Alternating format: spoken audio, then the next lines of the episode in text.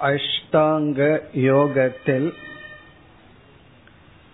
யமம் நியமம் ஆசனம் இவைகளை நாம் முடித்து அடுத்ததாக பிராணாயாமத்திற்கு வந்துள்ளோம். ஆசனத்தை பற்றி பதஞ்சலி கூறும் பொழுது இரண்டு விதமான ஆசனம். ஒன்று எப்படிப்பட்ட இடத்தில் நாம் அமர்ந்திருக்கின்றோமோ அந்த ஆசனம் ஸ்திரமாகவும் சுகமாகவும் இருக்க வேண்டும். இரண்டாவது எப்படி நாம் அமர்கின்றோமோ அந்த ஆசனம். இந்த ஆசனத்தினுடைய பலனாக இருந்து பழகினால் நமக்கு பொறுமை ஏற்படும். இருமை அனுபவத்தை நாம் தாங்கிக் கொள்ள முடியும் என்று கூறி பிறகு தஸ்மின் சதி. ஆசன சித்தி ஏற்பட்டதற்கு பிறகு அடுத்த சாதனை பிராணாயாமக என்று அறிமுகப்படுத்தினார். ஆகவே பிராணாயாமத்தை நாம் செய்ய வேண்டும் என்றால் ஆசன சித்தி ஏற்பட வேண்டும். அமர்ந்து பழக வேண்டும். அமர்ந்து பழகியதற்கு பிறகு அடுத்த சாதனை பிராணாயாமம். இரண்டாவது அத்தியாயத்தில் நாற்பத்தி ஒன்பதாவது சூத்திரத்தில் ஆரம்பித்து ஐம்பத்தி மூன்றாவது சூத்திரம் வரை பிராணாயாமத்தை பற்றி பேசுகின்றார். நாம் நாற்பத்தி ஒன்பதாவது சூத்திரத்தை பார்த்து முடித்தோம். பிராணாயாமத்தினுடைய சாமானிய லட்சணத்தை கூறினார். பிராணாயாமம் என்பது சுவாச பிரஸ்வாச யோகோ கதி விச்சேதக என்று சொன்னார். அதாவது நம்முடைய மூச்சு காற்றினுடைய ஓட்டத்தை நெறிப்படுத்துதல் முறைப்படுத்துதல் ஒழுங்குபடுத்துதல். பிறகு ஐம்பதாவது சூத்திரத்திற்கு வருகின்றோம். இதில் பிராணாயாமத்தை மூன்றாக பிரிக்கின்றார். பாஹ்ய ஆபியந்தர ஸ்தம்ப விருத்திகி. அதுவும் பார்த்தோம். பாஹ்ய ஆபியந்தர ஸ்தம்ப விருத்திகி. இதைத்தான் ரேச்சக பிராணாயாமம் என்று சொல்வதை இங்கு பாஹ்ய விருத்தி என்று சொல்றார். ரேச்சக பிராணாயாமம் என்றால் வெளிவிடும் காற்றில் முக்கியத்துவம் கொடுத்து பிராணாயாமம் செய்த அதாவது உள்ள இழுக்கிற காற்றுக்கு முக்கியத்துவம் கொடுக்காமல் வெளிவிடுவதில் முக்கியத்துவம் கொடுத்த இரண்டாவது பூரக பிராணாயாமம்னு பார்த்தோம். இதை ஆபியந்தர விருத்தி என்று இங்கு அழைக்கின்றார். இதுல வந்து உள்ளே எடுக்கின்ற காற்றுக்கு முக்கியத்துவம் கொடுத்த அதிக நேரம் கொடுத்து உள்ளே எடுத்தல் குறைவான நேரத்துல வெளியே விடுதல். ரேச்சகத்துல வந்து அதிக நேரம் வெளியே விடுதல் குறைவான நேரத்தில் உள்ளே இழுத்தல் அப்படி. பிறகு மூன்றாவது ஸ்தம்ப விருத்தி அதை கும்பக பிராணாயாமம் என்று சொல்கின்றோம். ஸ்தம்பம்னு நிறுத்தி வைத்தல். அதனாலதான் ஸ்தம்பம்னு சொல்லி ஒரு கொடிக்கு நம்ம சொல்றோம். அது பேசாம நின்று கொண்டு இருக்கின்றது. இந்த பிராணாயாமம் என்பது நாம் மூச்சை விட்டு எடுக்காமல் அமைதியாக இருத்தல். இத வந்து கும்பகம் அடக்கி வைத்தல். இவ்விதம் பாஹ்ய ஆபியந்தர ஸ்தம்ப விருத்திகி என்பது சூத்திரத்தினுடைய முதல் பகுதி. பிறகு அடுத்ததாக என்ன சொல்கின்றார்? தேச கால சங்கியாபிகி பரிதிருஷ்டக தீர்க்க சூக்மக இந்த மூன்று விதமான பிராணாயாமத்தை தேசம் காலம் சங்கியா என்ற அடிப்படையில் தீர்க்கமாக பெரிதாகவோ சூக்மம் நுண்ணியதாகவோ ஆக்க முடியும். இப்ப தேசம் என்றால் நம்முடைய நாபியிலிருந்து எடுத்து காற்றை விடுதல் அல்லது ஹிருதய தேசத்திலிருந்து எடுத்து விடுதல். இப்படி தேசம். எந்த இடத்திலிருந்து பிராணனை எடுத்து வெளியே விடுகின்றோமோ பிறகு எந்த இடம் வரை பிராணனை வந்து உள்ள தள்ளுகின்றோமோ இதெல்லாம் ஒரு உணர்வு மனதில் நினைத்து அப்படி பிராணாயாமம் செய்த பிறகு காலம் என்றால் எவ்வளவு காலம் நம்ம வந்து காற்றை வெளிவிடுகின்றோம். எவ்வளவு கால அளவு காற்றை உள்ளிழுக்கின்றோம். அந்த கால அளவை பொறுத்து. ஆரம்பத்துல வந்து குறைவான கால அளவை தான் வச்சுக்கணும். அதாவது சீக்கிரம் விட்டுறணும் சீக்கிரம் எடுத்துறணும். பிறகு பக்குவம் அடை அடை கொஞ்சம் கால அளவை அதிகப்படுத்தலாம். மெதுவாக விடலாம். பிறகு மெதுவாக எடுக்கலாம். இது கால அளவு. அதுக்கெல்லாம் ரேஷியோ இருக்கு. இப்ப இத்தனை செகண்ட் நம்ம வெளியே விட்டோம் அப்படின்னா இவ்வளவு செகண்ட் உள்ள எடுக்கணும். பிறகு பயிற்சி ஆக ஆக அதை அதிகப்படுத்தி கொண்டே செல்லுதல். பிறகு சங்கியான எண்ணிக்கை. இப்போ ஒரு முறை ரேச்சகம் செய்தல் இரண்டு முறை ஆறு முறை பனிரெண்டு முறைன்னு எண்ணிக்கையை அதிகப்படுத்துதல்.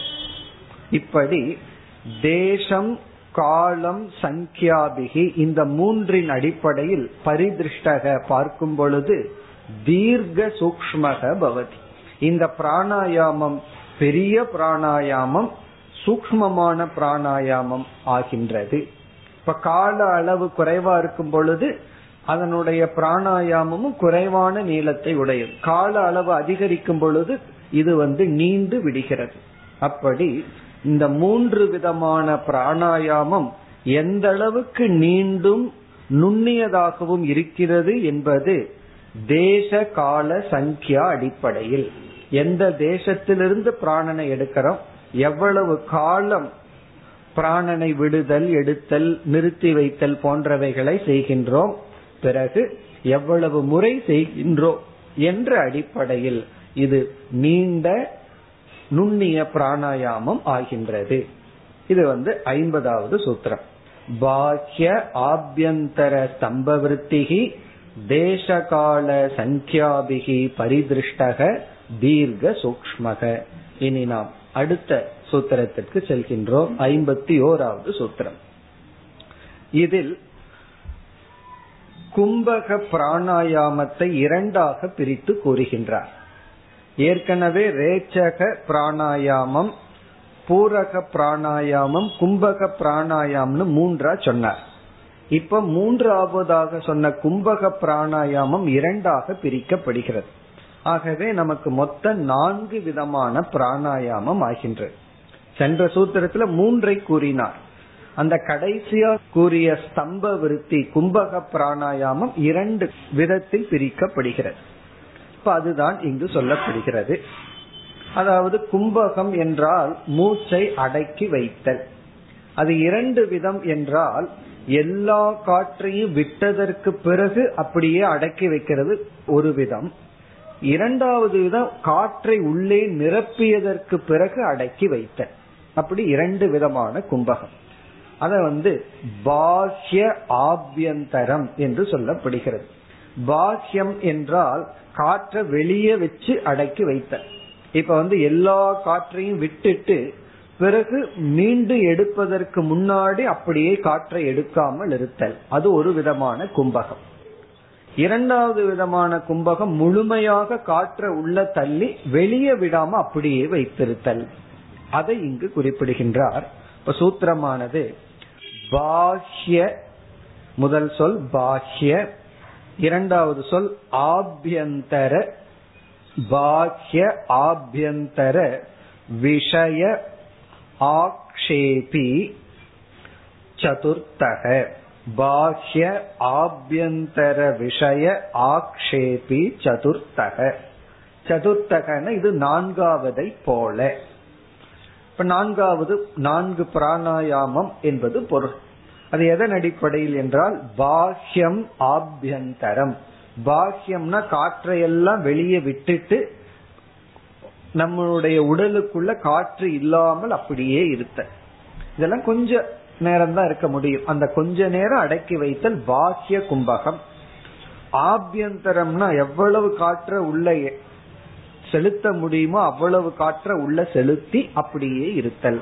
ஆபியந்தர விஷயம். இதன் அடிப்படையில் ஆக்ஷேபின இதன் அடிப்படையில் பார்க்கும் பொழுது சதுர்த்தக நான்கு விதம் ஆகி விடுகின்றது. இதுதான் பிராணாயாமத்தினுடைய விளக்கம். அதாவது மூச்சு காற்றை நம்ம வந்து முறைப்படுத்துதல். ஆனா பதஞ்சலியானவர் ரேஷியோவெல்லாம் இங்க சொல்லல. எவ்வளவு காலம் அதெல்லாம் அவர் சொல்லவில்லை. பின்னாடி வந்த விளக்க ஆசிரியர்கள் தான் என்ன செய்துள்ளார்கள்? அதாவது அஞ்சு இஸ்டு செவன் இப்படி எல்லாம் சொல்லுவார்கள். அஞ்சு செகண்ட் வெளியே விட்டா ஏழு செகண்ட் எடுக்கணும். அல்லது தலைகீழா ஏழு செகண்ட் வெளியே விட்டா அஞ்சு செகண்ட் உள்ள எடுக்கணும். இந்த கால கணக்கு இந்த விளக்கம் எல்லாம் பின்னாடி வந்தவர்கள் செய்தது. பதஞ்சலி சாமான்யமா மேலோட்டமாக கூறியுள்ளார். இனி அடுத்த சூத்திரம் வந்து பிராணாயாமத்தினுடைய பலன்.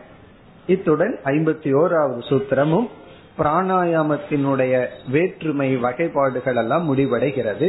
இனி ஐம்பத்தி இரண்டு ஐம்பத்தி மூன்று இந்த இரண்டு சூத்திரங்கள் வந்து பிராணாயாமத்தினுடைய பலன்.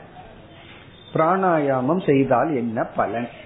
அந்த பலனை நம்ம பார்க்கறதுக்கு முன்னாடி ஒரு எச்சரிக்கை. என்ன எச்சரிக்கை என்றால் இங்கு பதஞ்சலி வந்து ஒழுங்கா பிராணாயாமம் செய்தா என்ன நல்ல பலன் வருங்கிறத மட்டும் சொல்லி இருக்கின்றார் முறையாக செய்யவில்லை என்றால் கேடு வரும் அப்படிங்கறத நம்ம வந்து எச்சரிக்கையாக புரிந்து கொள்ள வேண்டும். யாரோட வேண்டுமானாலும் விளையாடலாம். இந்த பிராணனோட விளையாடிடக்கூடாது சொல்லுவாங்க என்னோட மட்டும் விளையாடாதுன்னு சொல்லுவார்கள். அப்படி சாப்பாட்டுல விளையாடலாம் வேற ஏதாவதுல விளையாடிடலாம். பிராணன்ல விளையாடி கோவிச்சுட்டு போயிடுதுன்னு சொன்னா திரும்பி வராது. அதனால ரொம்ப கவனமா இருக்கணும். பிராணாயாமம் முறையாக செய்யவில்லை என்றால் மனம் பாதிக்கப்பட்டுவிடும் உறக்கம் சென்றுவிடும் பசி எல்லாம் போயிரும் உடலுக்கு ஒரு பெரிய கேடு வந்துவிடும். அதனால வந்து பதஞ்சலியே அதனாலதான் ஆசனம் எல்லாம் சித்தியானதற்கு பிறகு பிராணாயாமத்திற்கு வாருங்கள் சொல்ற இவர்னால ஒரு நிமிடம் ஒரு இடத்துல அமர முடியாது. அப்படி இருக்கிற ஒரு பிராணாயாமம் ஆரம்பிக்கிறான்னு வச்சுக்கோமே. ஒரு எட்டு பூரி நாலு இட்லி ஆறு சப்பாத்தி சாப்பிட்டு பிராணாயாமத்தை ஆரம்பிச்சா என்ன ஆகிறதோட ஆகவே எத்தனையோ நியமங்கள் இருக்கின்ற அந்த நியமத்துடன் பிராணாயாமத்தை செய்யணுமே தவிர நம்ம ஆர்வத்துடன் அவசரப்பட்டு நம்மளாக செய்து கொள்வோம். பிராணாயாமம் யாரிடமும் நான் கற்றுக்கொள்ளவில்லைன்னு புஸ்தகத்தை பார்த்துட்டு நம்ம செய்தோம் அப்படின்னா முறை தவறி செய்து விட்டால் அதிகமாக செய்து விட்டால் அதிக மூச்சை அடக்கி ஏதாவது தவறு செய்து விட்டால் பின் விளைவு வந்து பாதிப்பை வந்து நிவிருத்தி அடைய முடியாத பாதிப்பு வந்துடும் ரெக்கவரி இல்லாத பாதிப்பு வந்துடும் அதனாலதான் இந்த எச்சரிக்கை மிக மிக முக்கியம். ஏதாவது பாதிப்பு வந்து சரியாயிட்டா பரவாயில்ல. ஆனா இந்த பாதிப்பு வந்து அவ்வளவு சுலபமா நம்ம சரி கட்ட முடியாது. ஆகவே பிராணாயாமத்தை வந்து எளிமையான முறையில் செய்ய வேண்டும். செய்வது மிகவும் நல்லது. அது உடலுக்கும் நல்லது மனதிற்கும் நல்லது. எளிமையான முறையில் கவனமாக மெதுவாக பிராணாயாம பயிற்சி செய்ய வேண்டும். இனி வந்து முறையாக செய்தால் என்ன பலன்? அது இங்கு சொல்லப்படுகின்றது. ஐம்பத்தி இரண்டாவது சூத்திரத்திற்கு செல்கின்றோம். இதில் ததக முதல் சொல் ததக க்ஷீயதே. ததக அடுத்த சொல் க்ஷீயதே. கடைசி சொல் பிரகாஷ ஆவரணம். பிரகாஷ ஆவரணம். ததக க்ஷீயதே பிரகாஷ ஆவரணம். இது வந்து பலன். அடுத்த சூத்திரத்திலேயே இனி ஒரு பலன். இப்ப இரண்டு சூத்திரத்துல பிராணாயாமம் முறையாக செய்தால் என்ன பலன் நமக்கு கிடைக்கும் என்று பதஞ்சலி கூறுகின்றார். ததக என்றால் பிராணாயாமம் செய்வதனால் அதனுடைய பலன் க்ஷீயதே அழிகின்றது. பிரகாச ஆவரணம். இங்கு பிரகாசம் என்றால் சத்துவ குணம். ஆவரணம் என்றால் சத்துவத்தை மறைக்கின்ற தன்மையானது நாசத்தை அடைகின்றது. பிரகாச ஆவரணம் ஆவரணம்னா மறைத்தல். பிரகாச ஆவரணம்னா சத்துவ குணத்தை எது மறைக்குமோ அது நீங்கி விடுகின்றது. க்ஷீயத்தை அது சென்று விடுகிறது. இங்கு சத்துவ குணத்தை மறைப்பது வந்து தமோ குணம். இந்த தமோ குணத்தினுடைய விளைவுகளெல்லாம் நாம் வந்து பிராணாயாமத்திலிருந்து விடுதலை அடைகின்றோம். இப்ப தமசினுடைய பிடியிலிருந்து வெற்றி அடைகின்றோம். அது என்னன்னு சிலவற்றை பார்ப்போம். இப்ப தமோ குணத்தினுடைய ஆவரண சக்தி வந்து ஒன்று நித்ரா உறக்கம் அப்படிங்கிறது ஒன்று. இந்த உறக்கம் வந்து எவ்வளவு தேவையோ எந்த நேரத்துல தேவையோ அந்த நேரத்துல இருக்கிறது வந்து தேவை. அதை வந்து மாற்ற முடியாது. எல்லா வேலையும் முடிச்சுட்டு தூங்க போலான்னு தூங்கும் போது மட்டும் உறக்கம் வரலன்னு வச்சுக்குவோமே அது ஒரு தண்டனை. இப்ப வயதான காலத்துல என்ன செய்து விடுவார்கள்? காலையிலிருந்து சாயந்தரத்து வரைக்கும் வேலை இல்லாமல் தூங்கி கொண்டு இருப்பார். இவர்களுக்கு பேராசை. நைட்லயும் அதே போல தூக்கம் வரணுமா? இது பேராசை தானே. காலையிலிருந்தும் தூங்கலாம் நைட் இப்படி தூக்கம் வரும்? ஆகவே என்ன? தூக்கம் வர வேண்டிய நேரத்துல தூக்கம் வராம இருந்தா அது கஷ்டம். பகல்லையாவது தூங்காம இருந்தா ஏதாவது வேடிக்கை பார்த்துட்டு இருக்கலாம் ஏதாவது ரேடியோ கேட்கலாம் டிவி பார்க்கலாம். நைட்ல ஒன்றும் கிடையாது. எல்லாம் தூங்கி கொண்டு இருப்பார்கள். அப்ப என்ன பண்ணி பழகணும்? வயது ஆக ஆக பகல்ல தூங்குறத நிறுத்தி பழக்கணும் அப்பவாது ஏதாவது ஒரு என்டர்டெயின்மெண்ட்டுக்கு வாய்ப்பு இருக்கு. இரவுல பிறகு நமக்கு உறக்கம் வரும். இப்ப பகல்ல தூங்காம இருக்கணும்னா அளவா சாப்பிட்டு பழக்கணும். இப்ப எல்லா வேல்யூம் கனெக்டடா இருக்கு. இப்ப அளவா சாப்பிட்டா தான் பகல்ல தூக்கம் வராது. அதனாலதான் நைட் வேணா கொஞ்சம் எக்ஸ்ட்ரா சாப்பிட்டு தூங்கலாம். இப்படி இந்த நித்ரா அப்படிங்கிறது நமக்கு தேவை. ஆனால் சில இடத்துல நித்ரை வந்து நம்முடைய வாழ்க்கைக்கு யமனா அமைஞ்சிடும் ஹைவேல வந்து ஒருவர் டிரைவ் பண்ணிட்டு போயிட்டு இருக்கார். இப்ப எல்லாம் ரோடு நல்லா போட்டுட்டு இருக்காங்க. அதுல போறதுலயே ரொம்ப சந்தோஷமா இருக்கும் அந்த அப்படியே இதமா போகும்போது தூக்கம் வந்ததுன்னு வச்சுக்கோமே என்ன ஆகும்? தூங்கலாம். அவர் தூங்கி எந்திரிக்கும் போது சொர்க்கத்தில் எந்திரிப்பாரு. காரணம் என்ன? அந்த தூக்கம் வந்து அவருடைய வாழ்க்கையை அழிச்சிடும் இப்ப இது போன்ற தூக்கத்தை நாம் எந்த நேரத்துல நிறுத்த விரும்புறோமோ அந்த நேரத்தில். வயோதிக காலத்துல பகல் நேரத்துல வர்ற தூக்கத்தை நிறுத்தி பழகணும். அது கடினம். பகல்ல அது மதியம் தூங்கி பழகிட்டோம் அப்படின்னா அதை நிறுத்துறது ரொம்ப கடினம். அப்பொழுதுதான் நம்ம இரவு தூங்க முடியும். அப்போ ஒருவர் வந்து நித்ரை எந்த நேரத்துல கூடாதோ அந்த நேரத்துல வர்ற நித்ரைய நிறுத்த விரும்புற அந்த நேரத்துல தூக்கத்தை நிறுத்த விரும்புகின்றார். அப்போ அந்த தூக்கம்ங்கிற பிடியிலிருந்து வெற்றி அடையணும்னா இங்க பதினஞ்சு சொல்றார் பிராணாயாமம் உதவி செய்யும். இப்ப பிராணாயாம பயிற்சியானது நித்ரா என்ற தோஷத்திலிருந்து நமக்கு விடுதலை கொடுக்கும். அப்படின்னு என்ன அர்த்தம்? மதியம் சாப்பிட்ட உடனே தூங்க தூக்கம் வருதுன்னா பிராணாயாமம் பண்ணிடக்கூடாது. அந்த நேரத்துல பண்ணக்கூடாது. பொதுவான பிராணாயாம பயிற்சி எந்த நேரத்துல பண்ணணுமோ அந்த பயிற்சி செய்து கொண்டிருந்தால் அந்த நித்ரையானது நமக்கு நம்மிடமிருந்து நீங்கும். இப்ப நித்ரைங்கிறது தோஷமாக இருக்கும் பொழுது அந்த நித்ரை நீங்கும். சில சமயங்கள்ல வகுப்புல தூக்கம் வருதுன்னு வச்சுக்கோமே. கரெக்டா அன்னைக்குன்னு பார்த்து முன்னாடி உட்கார்ந்துருவோம். ஏதாவது ஓரத்துல உட்கார்ந்ததா தெரியாது. அப்ப என்ன பண்றதுன்னா அந்த நேரத்தில் ஒரு டெக்னிக் சொல்வார்கள். காலி வயிற்றுல கிளாஸுக்கு வந்திருந்து தூக்கம் வந்ததுன்னு வச்சுக்கோமே.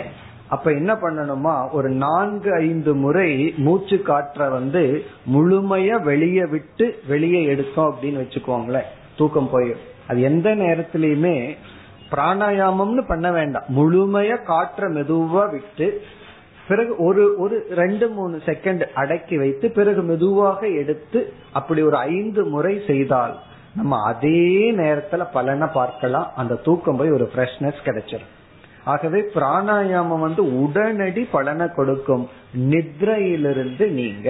இப்ப டிரைவ் பண்ணும்போது நித்ரை வந்துச்சுன்னா நம்ம இந்த மாதிரி பண்ணணும். காரை நிறுத்திட்டு ஒரு நிமிடம் அப்படி செய்தோம் அப்படின்னா அந்த தூக்கம் எல்லாம் நமக்கு போயிடும் இரண்டாவது வந்து ஆலசியம் ஆலசியம்னா சோம்பல். இது வந்து தமோ குணத்தினுடைய அடுத்த ஒரு வெளிப்பாடு. மனிதனுடைய வாழ்க்கையில ஒரு பெரிய எதிரி யாருன்னா அந்த சோம்பேறித்தனம் தான். எதை செய்யணுமோ அதை செய்யாம அப்படியே விட்டு விடுதல். அந்த சோம்பல் போன்ற குணமெல்லாம் பிராணாயாமத்திலிருந்து நாம் நீக்க முடியும். ஆலசியம்ங்கிறதா மனிதனுடைய பெரிய எதிரி. சின்ன விஷயத்துல தானே நான் சோம்பேறித்தனமா இருக்கேன்னு சிலர் சொல்லுவார்கள். நம்ம வீட்டுக்கு வர்றோம் ட்ரெஸ்ஸை மடிச்சு வைக்கிறது அதுல பாத்திரத்தை கழுவிட்டு தூங்குறது இது போன்ற சின்ன சின்ன விஷயம் தானேன்னு சொல்லலாம். சின்ன விஷயத்துல சோம்பலா இருந்து பழகிட்டோம் அப்படின்னா அந்த பழக்கம் வந்து பெரிய விஷயத்திலயும் எக்ஸ்டென்ஷன் ஆகும். அதனாலதான் சின்ன விஷயத்துல கவனமா இருந்துட்டோம் அப்படின்னா வாழ்க்கையில முக்கியமான எடுக்க வேண்டிய விஷயம். அதாவது டிசிஷன் முடிவு அல்லது வியாபாரத்திலயோ மற்றதுலயோ நம்ம கவனமா இருந்துருவோம். ஆகவே சிறு விஷயத்திலையும் நம்ம வந்து கவனக்குறைவாக இருக்கக்கூடாது சோம்பலாக இருக்கக்கூடாது. சின்ன விஷயத்துல சோம்பேறித்தனத்துல அந்த காரியத்தை செய்யாமல் இருக்கக்கூடாது. அதற்கு அடுத்தது வந்து பிரமாதக. சான்ஸ்கிரிட்ல பிரமாதம்னா கவனக்குறைவு அதனாலதான் உபனிஷத் அடிக்கடி அப்பிரமத்தோ பவன் சொல்லும். கவனமாக இரு எச்சரிக்கையாக இரு. இந்த கவனக்குறைவாக இருப்பது வந்து தமோ குணத்தினுடைய விலை. எலக்ட்ரிசிட்டியோட விவகாரம் பண்ணிட்டு இருக்கும்போது எவ்வளவு கவனமா நம்ம இருக்கணும்? அதே போல நம்ம வந்து லைஃப்ல ஒவ்வொரு ஸ்டெப்லயும் கவனமா இருக்க வேண்டியது இருக்கு. கவனமா இருக்கணுங்கிற அறிவே பலருக்கு இருக்கிறது இல்லை ஆனா ஏதோ புண்ணியத்துல தப்பிச்சுட்டு போயிட்டு இருக்கார்கள் அப்படி இல்லாமல் கவனமாக இருத்தல் எல்லா விஷயத்திலையும் அலர்ட்டா இருக்கிறதுன்னு சொல்றது. அலர்ட் மைண்ட்னு சொல்றது. அந்த அலர்ட்னஸ் வந்து தமோ குணத்தினால மறைக்கப்பட்டு விடும். இப்படிப்பட்ட குணம் தமோ குணத்தினால வர்ற பிரமாதக அதாவது கவனக்குறைவு பிறகு சோம்பல் பிறகு உறக்கம் இது போன்ற தன்மைகள் எல்லாம் பிராணாயாம பயிற்சியினால நீங்கும். பிறகு வந்து அடுத்து மோகம் மோகத்தை அடைதல். இது போன்ற தன்மைகள் எல்லாம் தமோ குணத்தினுடைய விளைவு. இவைகள் என்ன செய்யும்னா பிரகாச ஆபரணம் சத்துவ குணத்தை மறைப்பது இப்படிப்பட்ட குணங்கள். இந்த சத்துவ குணத்தை வந்து இப்படிப்பட்ட குணங்கள் வந்து மறைத்து விடுகின்றது. இந்த பிராணாயாமம் செய்தால் தமோ குணத்திலிருந்து வருகின்ற தோஷத்திலிருந்து நாம் விடுதலை அடைந்து சத்துவ குணமானது மேலோங்கும். இப்ப பிரகாச ஆவரணம் போய் பிரகாசம்னா சத்துவம். சத்துவத்தை மறைக்கின்ற இப்படிப்பட்ட குணங்களிலிருந்து நமக்கு விடுதலை கிடைக்கும். ஏன்னா பலர் வந்து கேட்பார்கள் இந்த சோம்பேறித்தனத்தை விடுறது எப்படி? கவனக்குறைவை விடுவது எப்படி? இதிலிருந்து எப்படி விடுதலை அடைதல்? கவனமாக இருத்தல். இதெல்லாம் நம்ம எப்படி பண்றது? அப்படின்னு சொன்னா பிராணாயாமம் உதவி செய்யும். இப்ப இந்த சூத்திரத்துல வந்து தமோ குணத்தினுடைய தோஷத்திலிருந்து பிராணாயாமம் நமக்கு விடுதலை கொடுக்கும் சொன்னார். இனி அடுத்த சூத்திரத்திற்கு செல்கின்றோம். அதுவும் பிராணாயாமத்தினுடைய பலன். ஐம்பத்தி மூன்றாவது சூத்திரம். இந்த சூத்திரமானது. தாரணாசுச்ச தாரணாசுச்ச யோக்கியதா மனசக. யோக்கியதா மனசக. இதுதான் சூத்திரம். தாரணாசுச்ச யோக்யதா மனசக. இந்த சூத்திரத்தினுடைய சாராம்சம் ரஜோகுணத்திலிருந்து வருகின்ற சங்கடத்திலிருந்து நமக்கு விடுதலை கிடைக்கும். பிராணாயாமத்தினுடைய பலன். பிராணாயாமத்தின பலன் வந்து ரஜோகுணத்தினிடம் இருந்து வருகின்ற அனர்த்தங்களிலிருந்து விடுதலை கிடைக்கும். இப்ப சென்ற சூத்திரத்துல தமோ குணத்திலிருந்து வருகின்ற சங்கடங்களிலிருந்து விடுதலை அது பார்த்தோம் அப்படின்னா உடல் ரீதியா நமக்கு நல்ல பலன் கிடைக்கும். உடலுக்கு எந்த நேரத்துல உறக்கத்தை நிறுத்தணுமோ நிறுத்த முடியும். உடல்ல இருக்கின்ற சோம்பேறித்தனம் நீங்கும். அது மனசுலயும் இருக்கு. அது வந்து உடல் மூலமா இந்த உடல் மாயாதுன்னு சொல்லுவாங்க. அவன் உடல் வந்து அவ்வளவு சுலபமா காரியம் பண்ணாதுன்னு சொல்லுவார்கள். அப்படி உடல். இங்கு வந்து என்ன சொல்கின்றார்? மனதில் உள்ள சஞ்சலம் அப்படிங்கிற ஒரு குணம். மனதுக்கு வந்து சஞ்சலம் அப்படின்னு ஒரு குணம் இருக்கு. அந்த குணம் வந்து பிராணாயாமம் செய்வதன் மூலமாக குறைகின்றது. இனிமேல் வந்து அஷ்டாங்க யோகத்துல தாரணா அப்படின்னு ஒரு சாதனைய சொல்ல போற. தாரணா அப்படிங்கிற சாதனை என்னவென்றால் அதனுடைய லட்சணத்துல நம்ம பார்க்க போறோம். ஒரு இடத்தில் மனதை பொருத்தி வைத்தல் தாரணா அப்படின்னு சொல்றோம். தாரணை அப்படின்னு சொன்னா ஒரு இடத்துல மனதை பொருத்தி வைத்தல். அப்படிப்பட்ட தாரணை செய்ய வேண்டும் என்றால் மனதிற்கு எப்படிப்பட்ட தன்மை இருக்கணும்? ஒரு இடத்துல இருந்து பழகுகின்ற தன்மை மனதிற்கு இருக்கணும். அப்படின்னா மனதுல வந்து தேவையற்ற எண்ணங்கள் வேகமாக வந்து போய்கொண்டு இருக்கக்கூடாது. அப்படி தேவையற்ற நாம் விரும்பாத எண்ணங்கள் வேகமாக மனதிற்கு வந்து போறத சஞ்சலம் அப்படின்னு சொல்றோம். சஞ்சலத்துக்கு என்ன லட்சணம் அப்படின்னா நமக்கு விருப்பம் இல்லாத எண்ணங்கள் வேகமாக வந்து வந்து செல்லுதல். நம்ம எதை நினைக்க வேண்டாம் நினைக்கிறோமோ அது வரும். உடனே வேற எண்ணம் வரும். இப்படி தேவையற்ற எண்ணங்களினுடைய ஓட்டம் தான் சஞ்சலம் சொல்றோம். இப்ப தேவையற்ற எண்ணங்கள் மனதுல ஓடிக்கொண்டிருக்கும் பொழுது தேவையான இடத்துல எப்படி மனசை வைக்க முடியும்? அது வைக்க முடியாம இருக்கும். இந்த பிராணாயாமமானது மனதை ஒரு இடத்தில் வைக்க மனதிற்கு யோகிதையை கொடுக்கின்றது. அப்படின்னா இந்த ரஜோகுணம் தான் சஞ்சலத்தினுடைய வெளிப்பாடுன்னு சொல்லும் ரஜோகுணத்தினுடைய வெளிப்பாடு சஞ்சலம். இந்த ரஜோகுணம் இருக்கும்போது மனது வந்து சஞ்சலப்பட்டு கொண்டே இருக்கும். அது உடலையும் செயல்படுத்தும் மனதையும் ஓவரா செயல்படுத்தும்.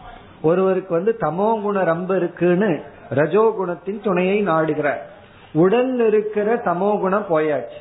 ஆனா அந்த ரஜோகுணத்தை பிடிச்சதுனால மனசு வந்து சஞ்சலப்பட்டு கொண்டே இருக்கும். அமைதியா ஒரு இடத்துல அமராது. இப்ப அதையும் பிராணாயாமமானது பார்த்து கொள்ளும். அப்ப பிராணாயாமத்தை பார்த்தோம் அப்படின்னா அது ஸ்தூல உடலுக்கும் நம்முடைய மனதிற்கும் இது உதவி செய்கின்றது. உடலுக்கும் உதவி செய்யும் உடல் ஆரோக்கியத்திற்கும் உதவி செய்யும் பிறகு மன ஆரோக்கியத்திற்கும் உதவி செய்யும். முறையாக செய்தால். முறையாக செய்யவில்லை என்றால் இந்த இரண்டு இடத்துலயும் டேமேஜ கொடுக்கும். அது உடலையும் பாதிக்கும் மனதையும் பாதிக்கும். முறையாக செய்யவில்லை என்றால் இங்கு வந்து இந்த சூத்திரத்தை பார்த்தோம்னா மனசக யோக்கியதாச்ச. அப்படின்னா இந்த பலனும் பிராணாயாமத்தில் இருக்கின்ற. மனசக யோக்கியதான மனதிற்கு தகுதியை கொடுக்கும் யோகிதையை கொடுக்கும். எதில்? தாரணாசு. தாரணா போன்ற சாதனைகளுக்கு மனதிற்கு யோகியதையை கொடுக்கும் பிராணாயாமம். இனிமேல் சொல்ல போற தாரணா தாரணா மட்டுமல்ல தாரணா தியானம் சமாதி என்கின்ற மூன்று சாதனைக்கும் மனம் யோகிதையுடன் இருக்க வேண்டும். யோகிதைனா தகுதி. மனம் வந்து தகுதியுடன் இருக்க வேண்டும். அப்படி தகுதிப்படுத்துவதுதான் பிராணாயாமம். ஆகவே மனசக யோக்கியதா மனதிற்கு யோக்கியதை தகுதியை கொடுக்கும். எதற்கு தகுதினா தாரணா முதலிய சாதனைகளில் ஈடுபட. ஏன்னா தாரணையில ஈடுபடணும்னாவே மனசு நம்ம கிட்ட இருக்கணும். இப்ப தியானம் பண்ணணும் அப்படின்னா தியானம் பண்றதற்கு அமர்வதற்கு மனது கொஞ்சம் அமைதியா இருக்கணும். தாரணை செய்யணும்னா ஒரு இடத்துல மனசை பொறுத்துனா கையில ஓரளவுக்கு பிடிச்சு பொறுத்துற அளவாவது மனசு கொஞ்சம் அமைதியா இருந்தா தான் அதை செய்ய முடியும். அதற்கு இந்த பிராணாயாமம் பயன்படும். பிராணாயாமமே தாரணைய கொடுத்துற. தாரணைய கொடுத்துட்டு அப்புறம் தாரணைன்னு ஒண்ணு சொல்ல வேண்டிய அவசியம் இல்லை. பிராணாயாமமே தியானத்தை கொடுத்து விடார் தியான மேற்கொள்ள தாரணாங்கிற சாதனையை மேற்கொள்ள தகுதிப்படுத்துவது பிராணாயாமம். இப்ப பிராணாயாமம் வந்து மனதை அமைதிப்படுத்த ஒரு சாதனை. பிறகு உடலை அமைதிப்படுத்த உடலுக்கு ஆரோக்கியத்தை கொடுக்க ஒரு சாதனை. இப்ப உடல்ல வந்து வாயு சம்பந்தமான இந்த வீசிங் சொல்வார்கள் ஆஸ்மான்னு சொல்வார்கள். இது போன்ற நோய்களுக்கு பிறகு வந்து ரத்த அழுத்தம் இது போன்ற நோய்களுக்கெல்லாம் பிராணாயாமம் உண்மையில் நன்கு பயன்படும். பிறகு வந்து உடல்ல இருக்கிற சோம்பல் போன்ற குணங்கள் எல்லாம் பிராணாயாமத்தினால நீக்க முடியும். இந்த பிராணாயாமத்தினுடைய எளிமையான முறை என்ன அப்படின்னு ரமண மகரிஷி கூறுவார். பிராணாயாம செய்ய வேண்டாம் பிராண ஈக்ஷணம் செய்யுங்கள் அப்படின்னு சொல்லுவார். பிராண ஈக்ஷணம் அப்படின்னு சொன்னா நம்ம வந்து இந்த கணக்கெல்லாம் வைத்து கொள்ளாமல் எவ்வளவு செகண்ட் வெளியே காத்த விடுறோம் எவ்வளவு செகண்ட் உள்ள வெளியே எடுக்கிறோம் எவ்வளவு செகண்ட் நிறுத்தி வைக்கிறோம் இந்த கணக்கெல்லாம் வைத்து கொள்ளாமல் அதாவது மெதுவாக எவ்வளவு மெதுவா விட முடியுமோ அவ்வளவு மெதுவாக முழுமையா அனைத்து காற்றையும் விடுதல். பிறகு ரொம்ப நேரம் வெளியே நிறுத்தி வைக்க வேண்டாம். உடனே ஒரு ஸ்டாப் வச்சு உடனே மெதுவாக உள்ளே எடுத்த. இப்படி ஒரு ஐந்து முறை ஆறு முறை அல்லது ஒரு பத்து முறை செய்தல். வெறும் வயிற்றுல காலையிலயோ மாலையிலயோ இப்படி செய்தல். செய்யும் பொழுது பிராணனை கவனித்தல். ஈக்ஷணம்னா கவனித்தல் அர்த்தம். இப்ப பிராணனை கவனிச்சு இப்படி செய்தல். இது போதும் என்று சொல்வார். இப்ப அதுதான் இப்பொழுது நமக்கு வந்து உகந்தது. அப்படி பண்ணோம் அப்படின்னா எந்த சைடு எஃபெக்ட் வராது. காரணம் என்ன? நம்ம ரொம்ப நேரம் பிராணனை பிடிச்சு வைக்கல. அதே சமயத்துல கணக்கெல்லாம் வச்சு அதுல தப்பு பண்ணல. மெதுவா வெளியே விடுறோம். மெதுவா வெளியே எடுக்கிறோம். இவ்வளவுதான் பண்ற ஒரு சில முறை. அதுவும் அதிகமா பண்ணிடக்கூடாது. ஓவர் ஆர்வத்துல. அது ஒரு ஆறு முறையோ அல்லது மேக்சிமம் பன்னெண்டு முறை அதற்கு மேல செய்யக்கூடாது. இப்படி வந்து முறையா செய்து கொண்டு இருந்தால் கண்டிப்பாக நாம் பலனை அனுபவிக்க முடியும். இத்துடன் பிராணாயாம விசாரம் முடிவடைகின்றது. நாற்பத்தி ஒன்பதாவது சூத்திரத்தில் ஆரம்பித்து ஐம்பத்தி மூன்றாவது சூத்திரம் வரை. இப்ப இதுவரை நம்ம எவ்வளவு பார்த்திருக்கோம்? யமக நியமக பிறகு ஆசனம் பிராணாயாமம் என்கின்ற நான்க பார்த்திருக்கோம். இனி ஐந்தாவது பிரத்யாகாரம் என்று சொல்லப்படுகிறது. பிரத்யாகாரம். அந்த பிரத்யாகாரம் என்ற கருத்தை ஐம்பத்தி நான்கு ஐம்பத்தி ஐந்து இந்த இரண்டு சூத்திரத்தில் குறிப்பிடுகின்றார். இந்த இரண்டாவது அத்தியாயத்தினுடைய கடைசி இரண்டு சூத்திரங்கள். இந்த இரண்டாவது அத்தியாயத்துல ஐம்பத்தஞ்சு சூத்திரம் இருக்கு. அதுல ஐம்பத்தி நான்கு ஐம்பத்தி ஐந்து இந்த இரண்டும் பிரத்யாகாரத்தை பற்றி பேசுகின்ற சூத்திரம். இதில் ஐம்பத்தி நான்காவது சூத்திரத்துல பிரத்யாகாரம்னா என்னன்னு லட்சணம் கொடுக்கிறார்.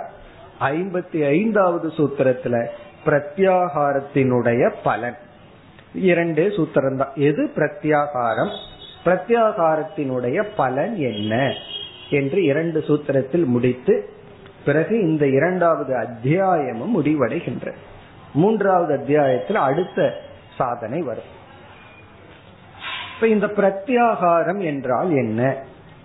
ஏற்கனவே நம்ம வந்து வேதாந்தத்துல தமக அப்படின்னு ஒரு சாதனைய பார்த்திருக்கோம். ஞாபகம் இருக்குமோ? தமக தமக என்றால் புலநடக்கம் இந்திரிய கட்டுப்பாடு. கர்மேந்திரிய ஞானேந்திரியத்தை ஒழுங்குபடுத்துதல். இந்திரிய கட்டுப்பாடு புலநடக்கம் என்று நம்ம எதை வேதாந்தத்துல சொல்றோமோ அதை பதஞ்சலி யோக சூத்திரத்துல பிரத்யாகாரம் என்று அழைக்கின்றார். பிரத்யாகாரம் இஸ் ஈக்வல் டு தமக. தமக என்றால் புலநடக்கம் புலநடக்கம் என்றால் இந்திரியங்களை ஒழுங்குபடுத்துதல். இந்திரியம்னு சொல்லும் போது ஐந்து கர்மேந்திரியங்கள் ஐந்து ஞானேந்திரியங்கள். பத்து இந்திரியங்களையும் முறைப்படுத்துதல். அதாவது வந்து கண்ணுல வந்து நல்ல விஷயத்த பார்த்தல். தீய விஷயத்த பார்க்காமல் இருத்தல். காதுல வந்து தேவையற்ற விஷயத்தை தவறான விஷயத்தை கேட்காமல் இருத்தல். நல்ல விஷயத்தை கேட்பது. அதே போல உடல் அளவில் கையிலையும் சரி காலிலையும் சரி ஒரு ஒழுங்குபாடு. சில பேர் அமைதியாகவே அமர்ந்திருக்க மாட்டார்கள். ஒன்னா கையை ஆட்டிட்டு இருப்பார்கள் இல்ல காலை ஆடிட்டு இருக்கும். இதெல்லாம் என்னன்னா அதமக இப்ப கால் ஆற்ற பழக்கம் நல்லதல்ல கையாற்ற பழக்கம் நல்லதல்ல. இல்ல அப்படின்னா கிளாஸ்ல சில பேர் பார்த்தோம்னா பஸ் டிக்கெட்டை கிழிச்சு போட்டுட்டு இருப்பார் காரணம் என்னன்னா சும்மா கை கால் இருக்க முடிவதில்லை. ஏதாவது ஒரு ரெஸ்ட்லெஸ்னஸ் சொல்றமே அப்படி அமைதியாக இந்திரியங்களை வைத்திருத்தல். பிறகு தேவையற்ற விஷயங்களில் இந்திரியத்தை செலுத்தாமல் இருத்தல். எதற்கு பிரத்யாகாரம் அப்படின்னு பேர் கொடுத்தார். பதஞ்சலி ரொம்ப அழகா பேர் கொடுத்திருக்கார். ஆகாரம் அப்படின்னா உணவுன்னு அர்த்தம். அது எல்லாத்துக்கும் தெரிஞ்சது. ஆகாரம் பண்ணிட்டீங்களான்னு சொல்லுவோம். ஆகாரம்னா சாப்பாடு. இங்கு வந்து பதஞ்சலி சொல்ற உணவு வந்து மனதிற்கு கொடுக்கின்ற உணவை பத்தி பேசுற. உடலுக்கு வந்து ஒரே ஒரு மீன்ஸ் வழியா தான் உணவு கொடுப்போம். வாய் ஒண்ணுதான். வாய் வழியா உணவை கொடுக்கறோம். மனதிற்கு வந்து உணவை கொடுத்தல் வந்து ஐந்து ஞானேந்திரியங்கள் மூலம். மனசுக்கு வந்து அஞ்சு வாய் இருக்கு. கண்கள் காதுகள் மூக்கு தொட்டு உணர்தல். இப்படி மனதிற்கு வந்து நாக்கு போன்ற ஐந்து ஞானேந்திரியங்கள் வழியா உணவை கொடுக்கிறோம். அப்போ உடலினுடைய ஆரோக்கியம் வாய் வழியா எப்படிப்பட்ட உணவை கொடுத்தோமோ அதன் அடிப்படையில் அமைவது போல மனதினுடைய ஆரோக்கியம் ஐந்து ஞானேந்திரியங்கள் வழியா என்ன உணவை கொடுத்தோமோ அதன் அடிப்படை. இப்ப நாலு நல்ல விஷயத்த பார்த்தோம் அப்படின்னா நம்ம மனதுல வந்து அந்த சம்ஸ்காரங்கள் பதியும் அந்த குணம் நமக்கு வரும். தீயதையே நம்ம பார்க்கும் பொழுது மனம் என்னாகும்? நம்மை எரியாமல் தீய விஷயங்கள் பதிவு ஏற்படும் செயலும் அந்த விதத்துல வரும். அதனாலதான் இப்ப என்ன சொல்கிறார்கள்? குழந்தைகள் பார்க்கிற சில டெலிவிஷன் சேனல்ல வந்து எப்பொழுது பார்த்தாலும் அடி வெட்டு கொள்ள பார்த்துட்டே இருந்ததுன்னா அந்த குழந்தைக்கு என்ன எண்ணம் வரும்? அந்த எண்ணம் தான் வெளிப்படும் அந்த குணம் தான் வந்து விடுகின்றது. அப்படி நல்ல விஷயங்களையே பார்க்க பார்க்க நல்ல ஆகாரம் உள்ள போகும். தீய விஷயத்தை பார்க்காமல் இருப்பது வந்து மிக மிக முக்கியம். ஆகவே பிரதி ஆகாரம் என்றால் மனதிற்கு கொடுக்கின்ற தீய ஆகாரத்தை நிறுத்துதல் அப்படின்னு அர்த்தம். அதாவது விரதம் இருக்கிறோம். உடம்புக்கு ரொம்ப நல்லது. அதே போல மனதிற்கு இருக்கிற விரதம் தான் பிரத்யாகாரம். பிரதி ஆகாரம் அப்படின்னு சொன்னா இங்க பிரதிங்கிற சொல் தீய ஆகாரத்தை தவிர்த்தல். ஸ்டாப் பண்றது அர்த்தம். ஆகாரத்தை நிறுத்துதல். பிரதின நிறுத்துதல் அர்த்தம் இந்த இடத்துல. ஆகாரத்தை நிறுத்துதல் அப்படின்னு சொன்னா எந்த ஆகாரத்தை கொடுத்தா மனதிற்கு பயம் பலகீனம் பொறாமை போன்றவைகள் வருமோ அந்த ஆகாரத்தை நிறுத்துதல். பந்தனம் செய்தல் நிறுத்தி வைத்தல். அதுதான் பிரத்யாகாரக. இத பதஞ்சலி எப்படி இந்த சூத்திரத்தில் சொல்கிறார் என்று இப்பொழுது நம்ம பார்ப்போம். கொஞ்சம் பெரிய சூத்திரம் இப்ப சூத்திரத்தை பார்ப்போம். முதல் சொல் சுவ விஷய சுவ விஷய அசம்பிரயோகே. ஸ்வ விஷய அசம்பிரயோகே. இதெல்லாம் ஒரு சொல். ஸ்வ விஷய அசம்பிரயோகே. சித்தஸ்வரூப சித்தஸ்வரூப அணுகாரக இவ. சித்த சித்தஸ்வரூப அணுகாரக இவ. கடைசி அடுத்த சொல் இந்திரியானாம். இந்திரியானாம். கடைசி சொல் பிரத்யாகாரக. பிரத்யாகாரக. இந்த கடைசி சொல் வந்து பிரத்யாகாரம் என்பது பிறகு முன்னிருந்த இதுதான் அப்படின்னு சொல்ற பிரத்யாகாரம் என்பது இதுதான். என்ன?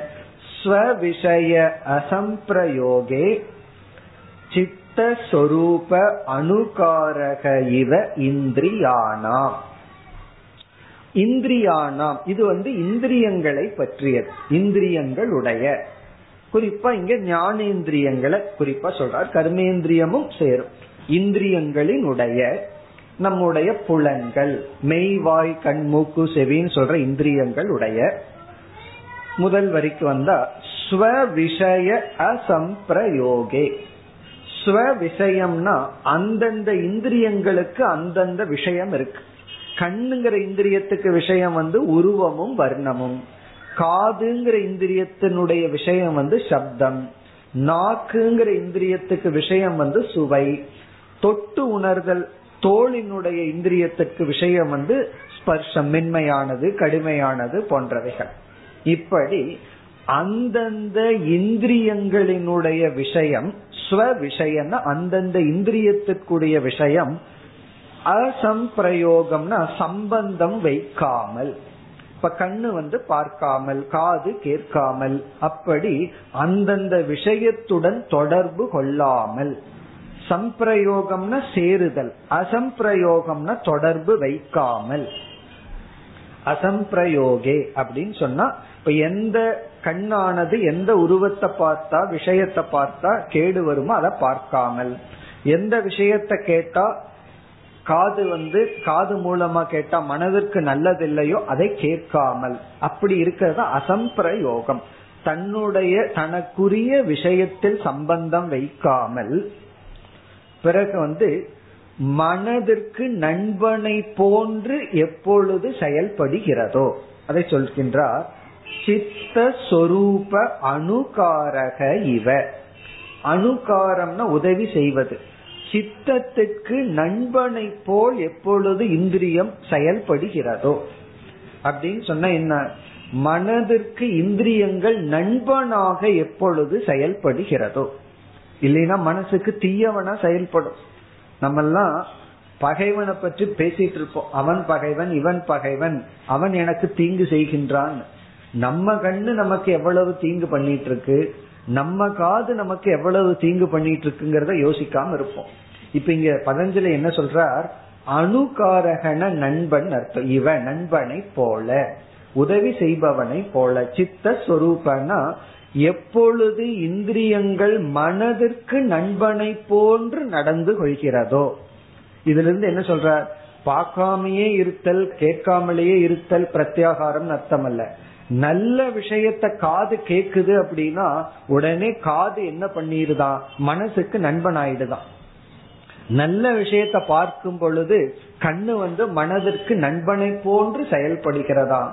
அதே போல ஆரோக்கியமானதை சுவைக்கும் பொழுது மனதிற்கும் உடலுக்கும் நாக்கு வந்து நண்பன் ஆயிடுது இல்ல அப்படின்னா நாக்கு தானே பகைவனா இருக்கு. அப்படி ஸ்வவிஷய அசம்பிரயோகே தன்னுடைய விஷயத்தில் சம்பந்தம் வைக்காமல் மனதிற்கு நண்பனை போல இந்திரியானாம் இந்திரியத்துக்கு அப்படிப்பட்ட தன்மை எப்பொழுது இருக்கின்றதோ அது பிரத்யாகாரக. அதுதான் பிரத்யாகாரம். இப்ப பிரத்யாகாரம் என்பது இந்திரியங்கள் தனக்கு கேடு விளைவிக்கும் விஷயத்தில் சம்பந்தம் வைக்காமல் அது ஒரு ஸ்ட்ரென்த் அதை கேட்காமல் பார்க்காமல் சுவைக்காமல் அது ஒரு சக்தி. அப்படி அதே சமயத்தில் மனதிற்கு ஒரு நண்பனை போன்று எப்பொழுது செயல்படுகின்றதோ அந்த நிலைதான் பிரத்யாகாரக. இந்திரியங்களிடம் இருக்கின்ற அந்த நிலை பிரத்யாகாரம் என்று அழைக்கப்படுகின்றது. நம்ம சுருக்கமா சொன்ன புலநடக்கம் இந்திரிய கட்டுப்பாடு அதுதான் பிரத்யாகாரம். இங்க வந்து பிரத்யாகாரத்தினுடைய லட்சணத்தை கூறிவிட்டார். இனி அடுத்த சூத்திரத்துல வந்து பிரத்யாகாரத்தினுடைய பலனை குறிப்பிடுகின்றார். ஐம்பத்தி ஐந்தாவது சூத்திரம். சூத்திரமானது ததக ததக பரமாவசியதா பரமாவசியதா இந்திரியானாம். இதுதான் சூத்திரம். ததக பரமாவசியதா இந்திரியானாம். ததக பிரத்யாகார பயிற்சியின் மூலமாக இந்திரியானாம். இந்திரியங்களுக்கு பரமாவசியதா முழுமையான வசத்தில் வைத்திருக்கின்ற தன்மை கிடைக்கும். இதனுடைய பொருள் வந்து இந்திரியங்கள் நம்முடைய கட்டுக்குள் இருக்கும். இந்திரியத்துக்கு நாம் தலைவனாகி விடுவோம். கேக்குறதுக்கு சாதாரணமா இருக்கு. பெரிய விஷயம். இந்திரியத்துக்கு நம்ம தலைவனாகிறது இருக்கே பெரிய விஷயம்.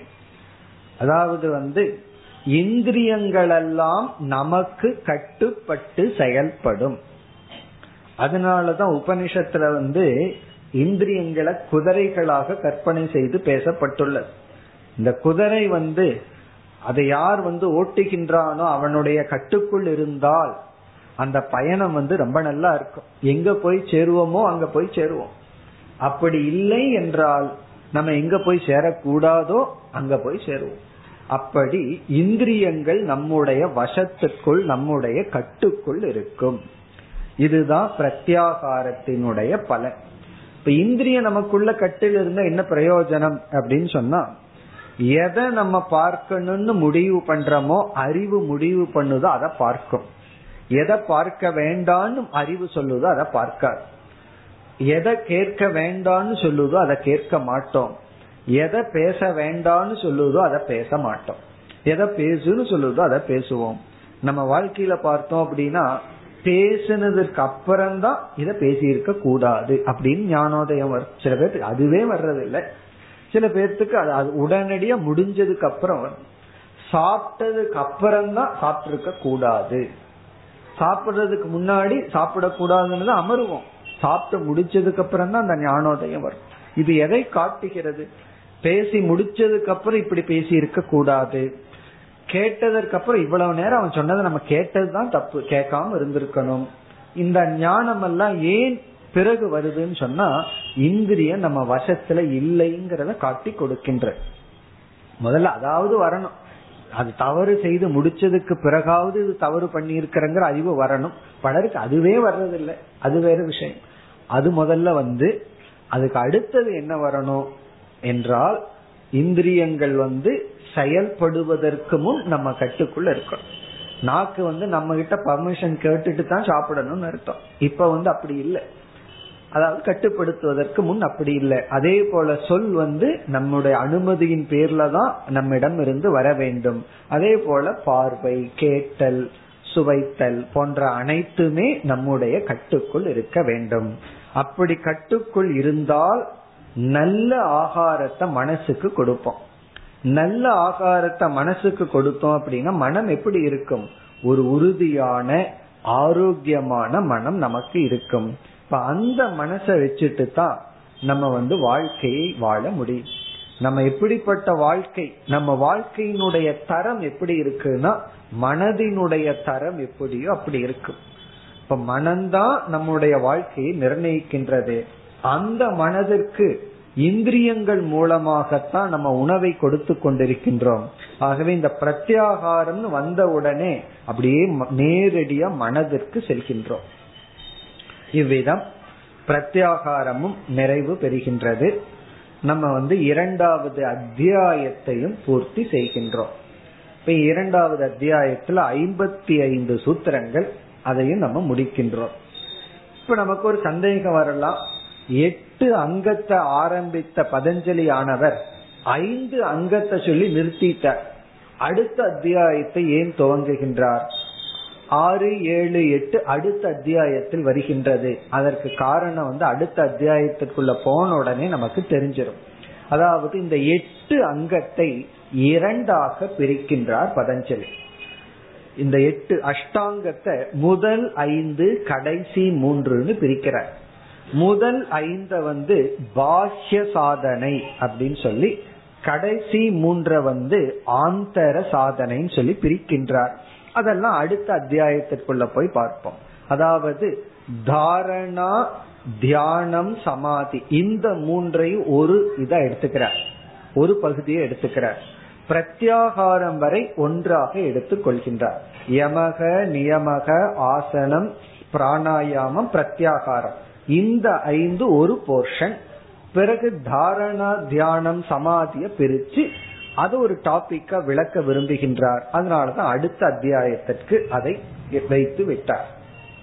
இனி நம்ம வந்து இந்த இரண்டாவது அத்தியாயத்துல என்ன கருத்தை பார்த்தோம் அப்படின்னு சுருக்கமா ஞாபகப்படுத்தி கொண்டு அடுத்த வகுப்புல அடுத்த அத்தியாயத்துல அவர் சொல்கின்ற அந்த மூன்றையும் நம்ம பார்க்கலாம். அந்த மூன்றுடன் மேக்சிமம் பதஞ்சலியினுடைய யோக சூத்திரத்தினுடைய முக்கிய அங்கம் முடிவடைகின்றது. இந்த அஷ்டாங்க யோகத்தோட பதஞ்சலியினுடைய யோக சூத்திரத்தினுடைய அனைத்து கருத்துக்களும் நிறைவு பெறுகின்றன அதற்கு பிறகு சில சித்திகள் அதெல்லாம் என்னன்னு பிறகு பார்ப்போம். இப்ப நம்ம வந்து இரண்டாவது அத்தியாயத்தினுடைய சாராம்சத்தை பார்ப்போம். இந்த அத்தியாயத்தினுடைய முதல் பகுதியில் முதல் சூத்திரத்தில் கிரியா யோகத்தை அறிமுகப்படுத்தினார். கிரியா யோகம் அப்படின்னு ஒரு யோகத்தை அறிமுகப்படுத்தினார். எதற்கு கிரியா யோகத்தை அறிமுகப்படுத்தினார் என்றால் நம்ம மனதை தூய்மைப்படுத்த. இப்ப கிரியா யோகம் அப்படிங்கிறது மூன்று சாதனையினுடைய தொகுப்பாக அறிமுகப்படுத்தினார். தபக சுவாத்தியாயக ஈஸ்வர பிரணிதானம். தவம் சுவாத்தியாயம் இறை வழிபாடு. தவம் செய்தல் சாஸ்திரம் படித்தல் இறை வழிபாடு. இந்த மூன்றும் கிரியாயோகம். இவர் எதை கிரியாயோகம்னு சொல்றாரோ அதை பிரதானமா நம்ம வேதாந்த சாஸ்திரத்துல கர்ம யோகம்னு சொல்லுவோம். கர்ம கிரியா ரெண்டுக்கு ஒரே பொருள். கிரியானா செயல் கர்மன செயல். நம்ம கர்ம யோகம்னு சொல்றத பதஞ்சலி கிரியா யோகம்னு சொல்ற இப்படி கர்ம யோகத்தை அறிமுகப்படுத்துகிறார். இதெல்லாம் எதற்கு?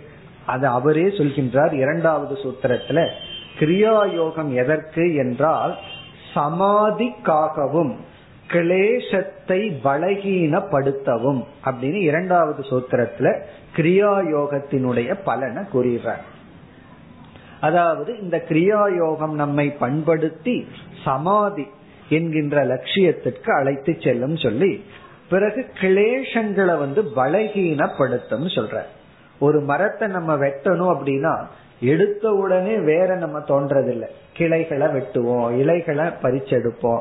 அப்படி மரத்தை பலகீனப்படுத்தி தான் வேரோட சாய்ப்போம் இல்ல அறுத்தெடுப்போம். அதே போல இந்த கிளேசத்தை எல்லாம் பலகீனப்படுத்துவது கிரியா யோகம் இப்படி சொன்ன உடனே நமக்கு ஒரு கிளேசம் வந்துடும் கிளேசம்னா என்ன அப்படின்னு சந்தேகம். ஆகவே அடுத்து மூன்றாவது சூத்திரத்தில் ஆரம்பிச்சு ஒன்பதாவது சூத்திரம் வரை பஞ்ச கிளேசத்தை பற்றி பேசினார். இதெல்லாம் நம்ம ஏற்கனவே பார்த்தது. இப்ப ஞாபகம் மட்டும் படுத்திக் கொள்கின்றோம். அஞ்சு கிளேசத்தை பத்தி சொன்னார். அவித்யா அஸ்மிதா ராக துவேஷ அபினிவேஷம் என்று அஞ்சு கிளேசங்களினுடைய லட்சணத்தை எல்லாம் சொன்னார்.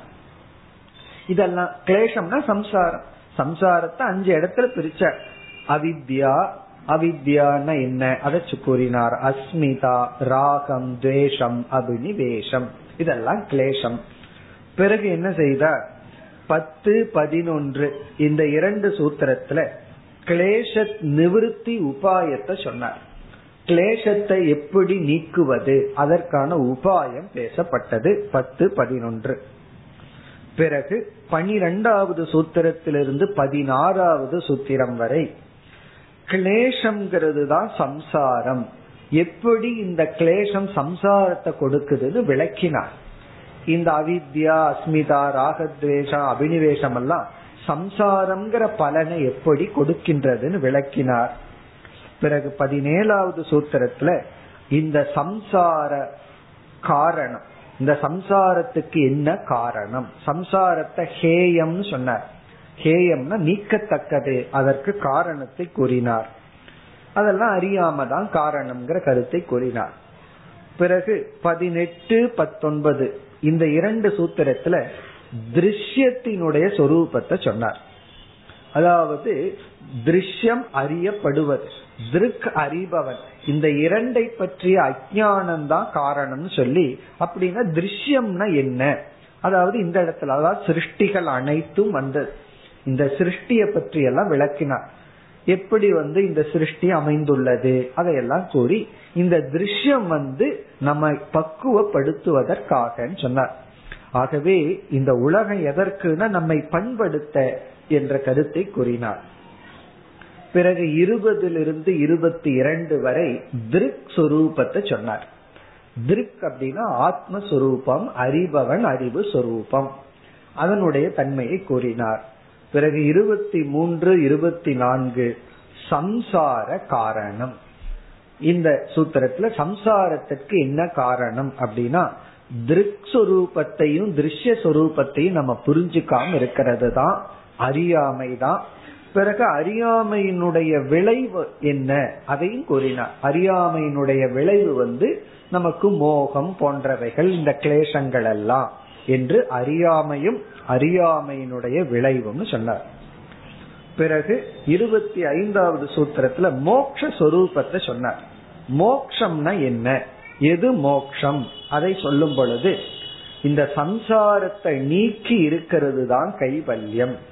அதாவது சம்சார காரணமான அறியாமை போன்றவைகளை நீக்கி நம்ம வந்து சந்தோஷமா இருக்கிறது தான் மோக்ஷம்னு கூறினார். அது வந்து இருபத்தி ஐந்தாவது சூத்திரத்தில். இருபத்தி ஆறாவது சூத்திரத்துல வந்து மோக்ஷ உபாயத்தை கூறினார். இந்த மோக்ஷத்துக்கு என்ன உபாயம்? அதெல்லாம் நம்ம வேதாந்தத்துல சொல்ற கருத்து தான் நம்ம வந்து ஞானம்னு சொல்லுவோம். இவர் விவேக கியாதின்னு ஒரு வார்த்தையை பயன்படுத்தினார். விவேகத்தை அடைதல். ஞானத்தை அடைதல் தான் மோக்ஷ உபாயம். அதை கூறினார். பிறகு இருபத்தி ஏழாவது சூத்திரத்துல ஜீவன் முக்தனுடைய ஞான வைபவத்தை பேசினார். ரொம்ப அழகான சூத்திரம். ஜீவன் முக்தன் வந்து எப்படிப்பட்ட ஞான பலனுடன் இருக்கின்றான்? அவன் அடைஞ்ச ஞான பலனை விளக்கினார். அதாவது வந்து ஏழு விதமான அனர்த்தத்திலிருந்து விடுதலை அடைகின்றான் சொன்னார். ஜிக்ஞாசா அறிய வேண்டும்ங்கிற ஆசை போகும். ஜிகாசா விட வேண்டும்ங்கிற ஆசை போயிரும். ஒன்றை அடைய வேண்டும்ங்கிற ஆசை போகும் ஒன்றை செய்ய வேண்டும்ங்கிற ஆசை போகும் சோகம் போகும் பயம் போகும் பிறகு தவறான ஞானம் போகும். இப்படி எல்லாம் ஏழு விதமான அனர்த்தங்கள் எல்லாம் நீங்கும். இதையெல்லாம் விளக்கினார். பிறகு இருபத்தி எட்டாவது சூத்திரத்தில் ஆரம்பிச்சு இந்த கடைசி சூத்திரம் வரை ஐம்பத்தி ஐந்தாவது சூத்திரம் வரை இருபத்தி எட்டிலிருந்து ஐம்பத்தி ஐந்து வரை அஷ்டாங்க யோகத்தினுடைய விளக்கம்.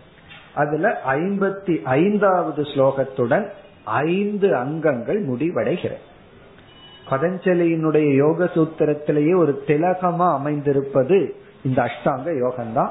அது இரண்டாவது அத்தியாயத்துல இருபத்தி எட்டில் ஆரம்பிச்சு இந்த இரண்டாவது அத்தியாயம் முடியும் வரை ஐந்து அங்கங்களை கூறி முடித்தார்.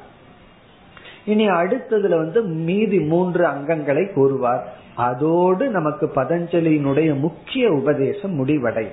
அதற்கு பிறகு என்ன இருக்குங்கிறத நம்ம சாராம்சமாகத்தான் பார்க்க போறோம். அதனாலதான் பல விளக்க ஆசிரியர்கள் வந்து அஷ்டாங்க யோகத்துடன் நிறுத்தி கொள்வார்கள். விளக்கத்தை நிறுத்தி கொள்வார் அதற்கு மேல வெறும் சித்திகள் தான். அதுல வந்து நம்ம சிலதை தேர்ந்தெடுத்து பார்க்க போகின்றோம். இப்ப இந்த அத்தியாயத்துல வந்து ஐம்பத்தி ஐந்தாவது சூத்திரத்துடன் அஷ்டாங்க யோகத்தினுடைய ஐந்து அங்கங்கள் முடிவடைகின்றது இனி நாம் அடுத்த வகுப்பில் அடுத்த அத்தியாயத்திற்கு சென்று மீதி அங்கங்களை பார்ப்போம் ஓம் போர் நமத போர் நமிதம் போர் போர் நமுதச்சதேம் पूर्णस्य पूर्णमादाय पूर्णमेवावशिष्यते ॐ शान्ति शान्ति शान्तिः